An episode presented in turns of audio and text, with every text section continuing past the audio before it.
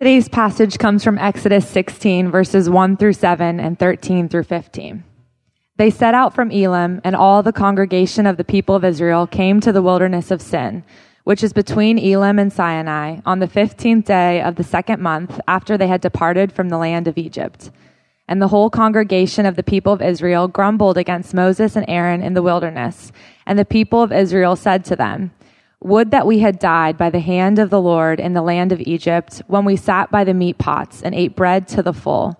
For you have brought us out into this wilderness to kill this whole assembly with hunger. Then the Lord said to Moses, Behold, I am about to rain bread from heaven for you. And the people shall go out and gather a day's portion every day, that I may test them, whether they will walk in my law or not. On the sixth day, when they prepare what they bring in, it will be twice as much as they gather daily. So Moses and Aaron said to all the people of Israel, At evening you shall know that it was the Lord who brought you out of the land of Egypt. And in the morning you shall see the glory of the Lord, because he has heard your grumbling against the Lord. For what are we that you grumble against us? In the evening, quail came up and covered the camp, and in the morning, dew lay around the camp. And when the dew had gone up, there was on the face of the wilderness a fine flake like thing, fine as frost on the ground. When the people of Israel saw it, they said to one another, What is it? For they did not know what it was. And Moses said to them, It is the bread that the Lord has given to you to eat. Well, if you have been following along with us in our study of the book of Exodus, then I hope by now you realize that these stories that we're looking at week by week are not just stories about Moses and the Israelites, but they're also stories about Jesus and us. They're little bits of a big picture. And if you look at the big picture for a second, uh, you'll realize that that is in fact the case. So, what is the story of the Exodus in the big picture? I've rehearsed this, but not for a while. It's the story of how God, through a deliverer named Moses, delivered his people, the Israelites, from bondage and slavery to Pharaoh in the land of Egypt. Then he led them faithfully through a wilderness, and then he gave to them a promised land. Well, if you're a believer in Jesus, big picture, that's your story too. Your story is that there is a God and he created you. And He created you to live for Him, which is the most dignified, ennobling purpose that you could have ever had. Your story is that just like everybody else, myself included, in fact, maybe me first and foremost, you haven't done it. But that God has not abandoned you, that God has not forsaken you, that God is nevertheless faithful to you. And how has He shown that faithfulness? By sending to you and to me a deliverer. And what does He deliver us from, this Jesus? He delivers us from sin. He delivers us in the end from death. He delivers us from despair. He delivers us from hopelessness. He delivers us from purposelessness. He delivers us from everything that we long to be delivered from. And He leads us through the wilderness of this life. And what is our eternal end? It's an eternal promised land. It's a place of abundance. It's a place that will not be anything like the wilderness. It's amazing. And as we've traveled through this story the book of Exodus, and we've seen a pretty good amount of it by this point, we've seen a lot of these correspondences between Moses and Jesus, and consequently then between the Israelites and us. And so we've seen, for example, how Moses is born a Jewish slave in the land of Egypt, and how Jesus, when you flip over to the New Testament, yeah, is born a Jewish slave in the land of Palestine. How Pharaoh, king of Egypt, at the time of the birth of Moses, out of fear for his throne, did what? He decreed that every male Israelite child two years of age and under be put to death. And when you flip to the New Testament, what does Herod, king of Palestine, do at the time of the birth of Jesus? He declares that every male Israelite child in the city of Bethlehem, two and under, be put to death. And as you compare the stories, you realize that that really wasn't plan A for either one of these kings. So, plan A for Pharaoh was he called in all the Hebrew midwives, all these heroic women who delivered the babies in Israel, and he said, okay, so here's the deal. If it's a boy, you kill the child. If it's a girl, you let the child live. And because these amazing ladies feared God more than Pharaoh, they disobeyed the king and subverted his plan. Well, you know the Christmas story. You flip over the New Testament and you see the Magi, and they follow the star to the city of Bethlehem looking for the one born a king of the Jews. Well, that is not Herod, king of Palestine. He's the one appointed a king of the Jews. So he knows they're not talking about him. And what does he do? He says, You know what, guys? Go find him, follow your star, you know, and, and when you find where he's at, let me know so that I can come worship him too with my dagger and spear, and I'll bring a sword just in case I need that. And in other words, so that I can put him to death. And out of fear for God, they feared God more than the king. They disobey the king, they subvert his plan. Moses fled from Egypt in fear of Pharaoh. Jesus and his family fled to Egypt, ironically, in fear of Herod. Both returned after hearing the exact same message, which is that those who sought your life are now dead. Both came doing miracles, evidencing the fact that they were sent by God, and both came to deliver their people. One from Pharaoh in Egypt, and the other from so many things that are so much more significant. And today, as we come to this story about bread from heaven, we see another one of these correspondences because, as you just saw, or as you just heard, um, we come to the story of how God, through Moses, sustains the physical life of his people. How? By providing this miraculous bread that just showed up every morning. And the, the word manna literally means, what is it? Not a very original name, right? So, like, they get up and they see it and they're like, What is it? I don't know. What do you think it is? I don't know. What is it? I don't know. You know, so we just called it that for 40 years, apparently. But they get, God gives to them this miraculous bread that shows up every morning. But if you try to keep it overnight, it rots. And by that bread, that daily bread, God sustains the life of his people out in the wilderness. And if you're following along, you're still kind of with me. If you've seen all of these different correspondences, then I think that what that ought to do, at least, is inspire what is a really significant question. And what is that question? I think the question is okay, so Tom, here's the deal. If that's the kind of bread that God through Moses gave to his people in the wilderness, and it's not just a story about them, well, then what kind of bread does God, through Jesus, the far greater Moses, offer to me today? And for the answer to that, what do you have to do? You have to turn from the story of Exodus all the way to the New Testament, in this case, to find the corresponding story in John chapter 6, where you see Jesus and he's followed out into the wilderness by a multitude. Sound familiar? And then the multitude gets hungry, also sounds familiar. And then they kind of get a little bit edgy, and the disciples get a little nervous about it, also sounds familiar. And what does Jesus do? He says, Hey, you know what, guys? Don't worry about it. Just camp out here tonight. And in the morning, there's going to be bread all over the ground, and you can collect it up, but don't try to keep it overnight because then it's going to rot. It's not what he does. Because he's greater than Moses. Moses didn't give the people from his own hands the bread. He just said, guys, the bread's coming and God's going to give it. Jesus is God. And so he takes the bread and he, from his own hands, multiplies it and he feeds over 20,000 people. It's amazing. But here's the problem with the literal physical breads of this world the problem is that they don't last. And so what happens then is he feeds these guys, he sends them away full. They wake up the next day, they're hungry. And as we'll see in a minute, they come back looking again for Jesus, which incidentally gives Jesus the opportunity to tell them and to tell me and to tell you about a bread that actually lasts. Far more significant than any of the physical breads of this world. And as I thought about that, I realized that that means, if you think about it, as painful as this is for us at times, that the failures of the physical breads of this world to actually satisfy our appetites is a good thing if at the same time it leads us to Jesus. And I've experienced that. I suspect many of you have experienced that. I see that all the time. You know, we're, we're hurt and we hunger for healing. We're depressed and we hunger for joy. We're anxious and we hunger for peace. We feel worthless and we hunger for value. We're lonely and we hunger for love. We're weak and we hunger for strength. We're confused and we hunger for wisdom. And you know what? None of the breads of this world seem to be working.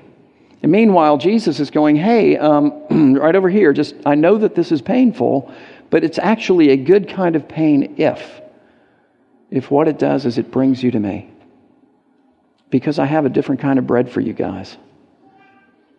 And so Jesus in John 6 feeds these hungry people. He sends them away full. They wake up the next day hungry. And so what do you think they come looking for? Lunch, right? I mean, they, they, they're looking for more food. And so, so they get up and they're thinking, well, you know, I mean, he gave us a sandwich yesterday. So then they go out and they try to find Jesus in the same location that he was.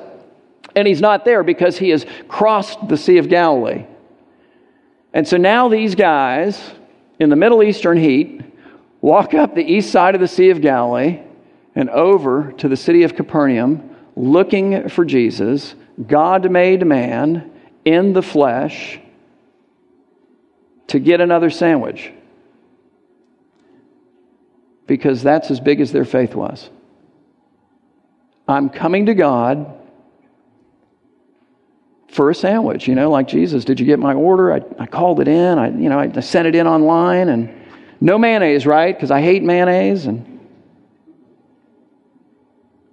it's kind of puny, isn't it? He has so much more to give. So we read this in John 6, beginning in verse 25. It says that when this hungry crowd found Jesus on the other side of the Sea of Galilee from the side that he had fed them on the previous day, they said to him, Rabbi, when did you come here? They're a little miffed.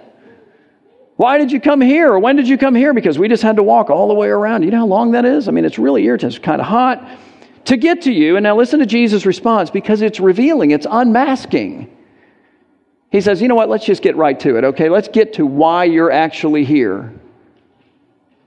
Jesus answered them and he said, Truly, truly, I say to you, you are seeking me not because you saw signs, not because you watched me do this amazing miracle where I multiplied miraculously bread and I did it with my own hands and gave it out as only God could do. And therefore, then you figured out who I actually am, that I am not just a regular guy, but I am God made man, come into this world to feed you in a way that nothing in this world can feed you. That's not why you're here, guys.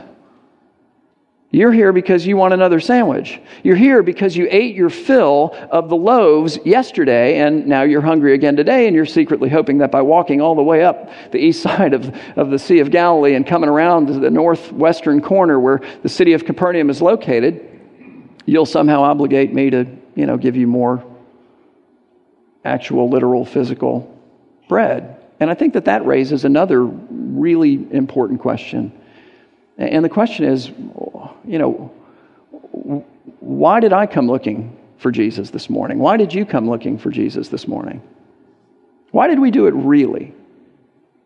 You know, did we come kind of maybe secretly, I don't know, sort of, I don't know that I'd want to admit this, but kind of, kind of, sort of hoping that maybe, you know, as a result of my efforts and, and as a result of the sacrifice of, of my time or maybe of my money or, or maybe of my prayers or maybe of my praise, I mean, that somehow I might therefore then obligate Jesus to do something for me that I really want him to do for me. And Lord, this is the kind of physical bread of this world that I need in this moment. Give it to me. Good grief, I parked across Federal Highway. You know, I mean, that's a long way. I, I, mean, we have a police officer there, and, but, and don't play Frogger, okay? So be careful crossing. But, but like, you know, come on. Come on.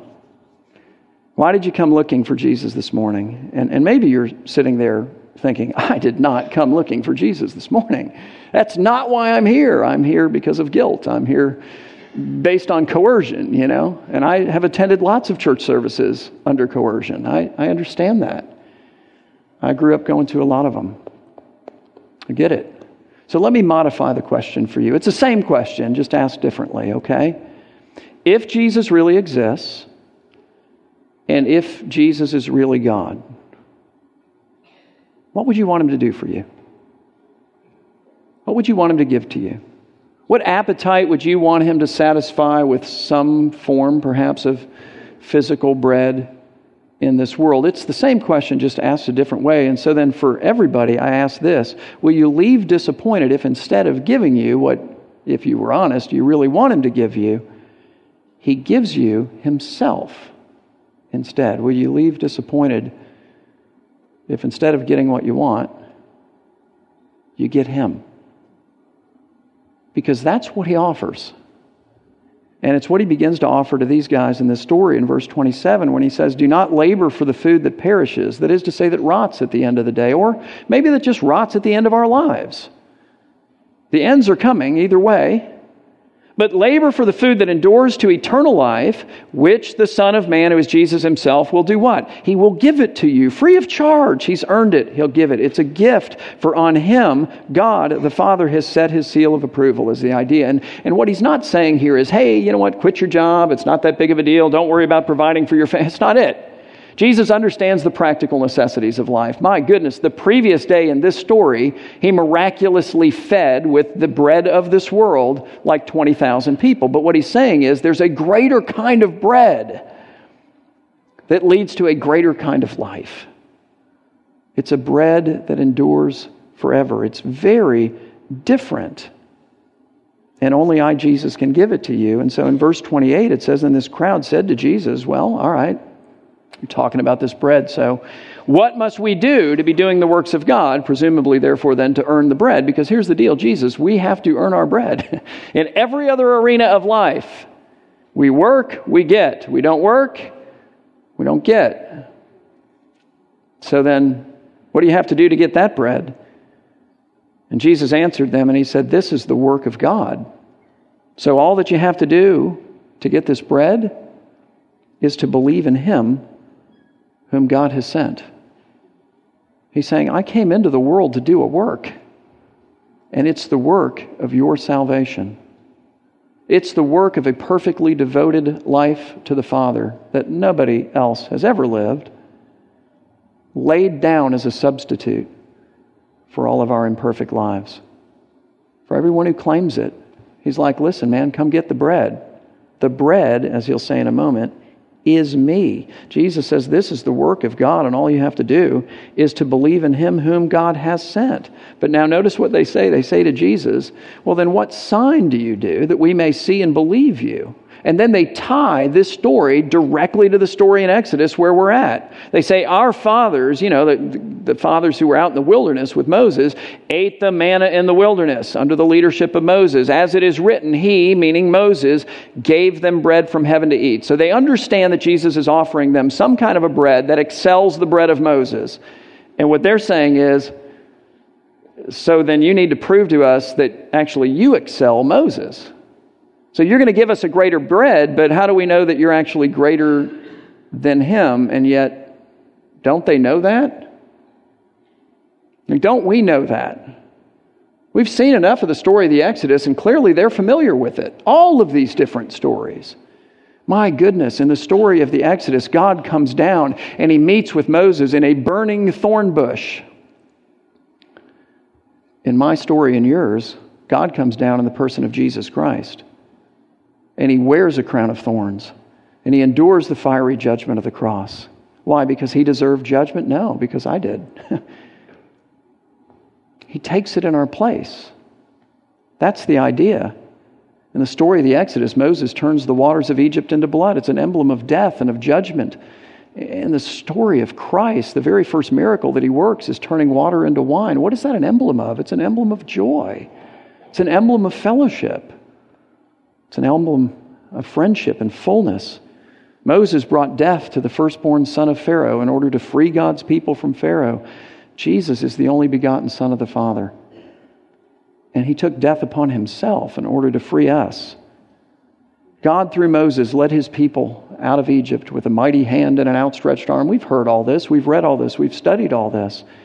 God, in the person of Jesus Christ, stretched out his hands and arms and allowed them to be pinned to a Roman cross where he suffered and died, that he might claim us, that he might embrace us, that he might forgive us, that he might bring us into his own family. And then, of course, we've got the story of bread that we're at today, where Moses feeds the people this bread called manna. So, what is it? I don't know. What do you think it is? I don't know. What is it? You know. An unoriginal name but it sustains them physically. In other words, it delays death, but it doesn't defeat it. Jesus, however, is the bread of life who brings eternal life to all those who in faith take him in. It's remarkable. And if you think about the image of bread, you realize, my goodness, what a fitting image bread is. And why is that? Because how is bread made? Just compare it to the sufferings of Jesus. Bread, first of all, is wheat, right? That's cut off from its life source. And then what do you do with the husks of wheat? You beat them to loosen up the kernels from the husk. And then what do they do with it? They winnow it. Okay, so practically speaking, they throw it up into the air, and the wind comes and it takes the husks away. It blows them away because they're lighter, and the grains of wheat then fall to the ground, winnowing, incidentally, being an emblem of judgment in the Bible. And then they collect up the grains of wheat, and what do they do with that? They grind it, they crush it under a millstone. It becomes a dust, it becomes flour. And then what do they do with that? They make it into dough, they knead it with fists. It's beaten, it's spread out. It's put into the, the fiery heat of an oven, another emblem of judgment in the Bible. And if it's unleavened bread, which is what these guys ate as they celebrated the Passover, if it's unleavened bread, which is what Jesus and his disciples ate on Maundy, Thursday, which we'll celebrate this coming week, the night that he's betrayed, as he gathers with them and he institutes the Lord's Supper, if it's unleavened bread, which is what we'll eat in a few moments, by his grace, then it's pierced and it's striped. Fascinating. Sounds just like the body of Jesus. By his stripes, Isaiah says, stripes. What, what caused that? Scourging, suffering. We are healed. Was pierced for our transgressions, wounded for our iniquities. The punishment that was upon him brought us peace. This is, this is the work of Jesus who is himself the bread of life. And that's what he tells these guys, and through them, he, it's what he tells us.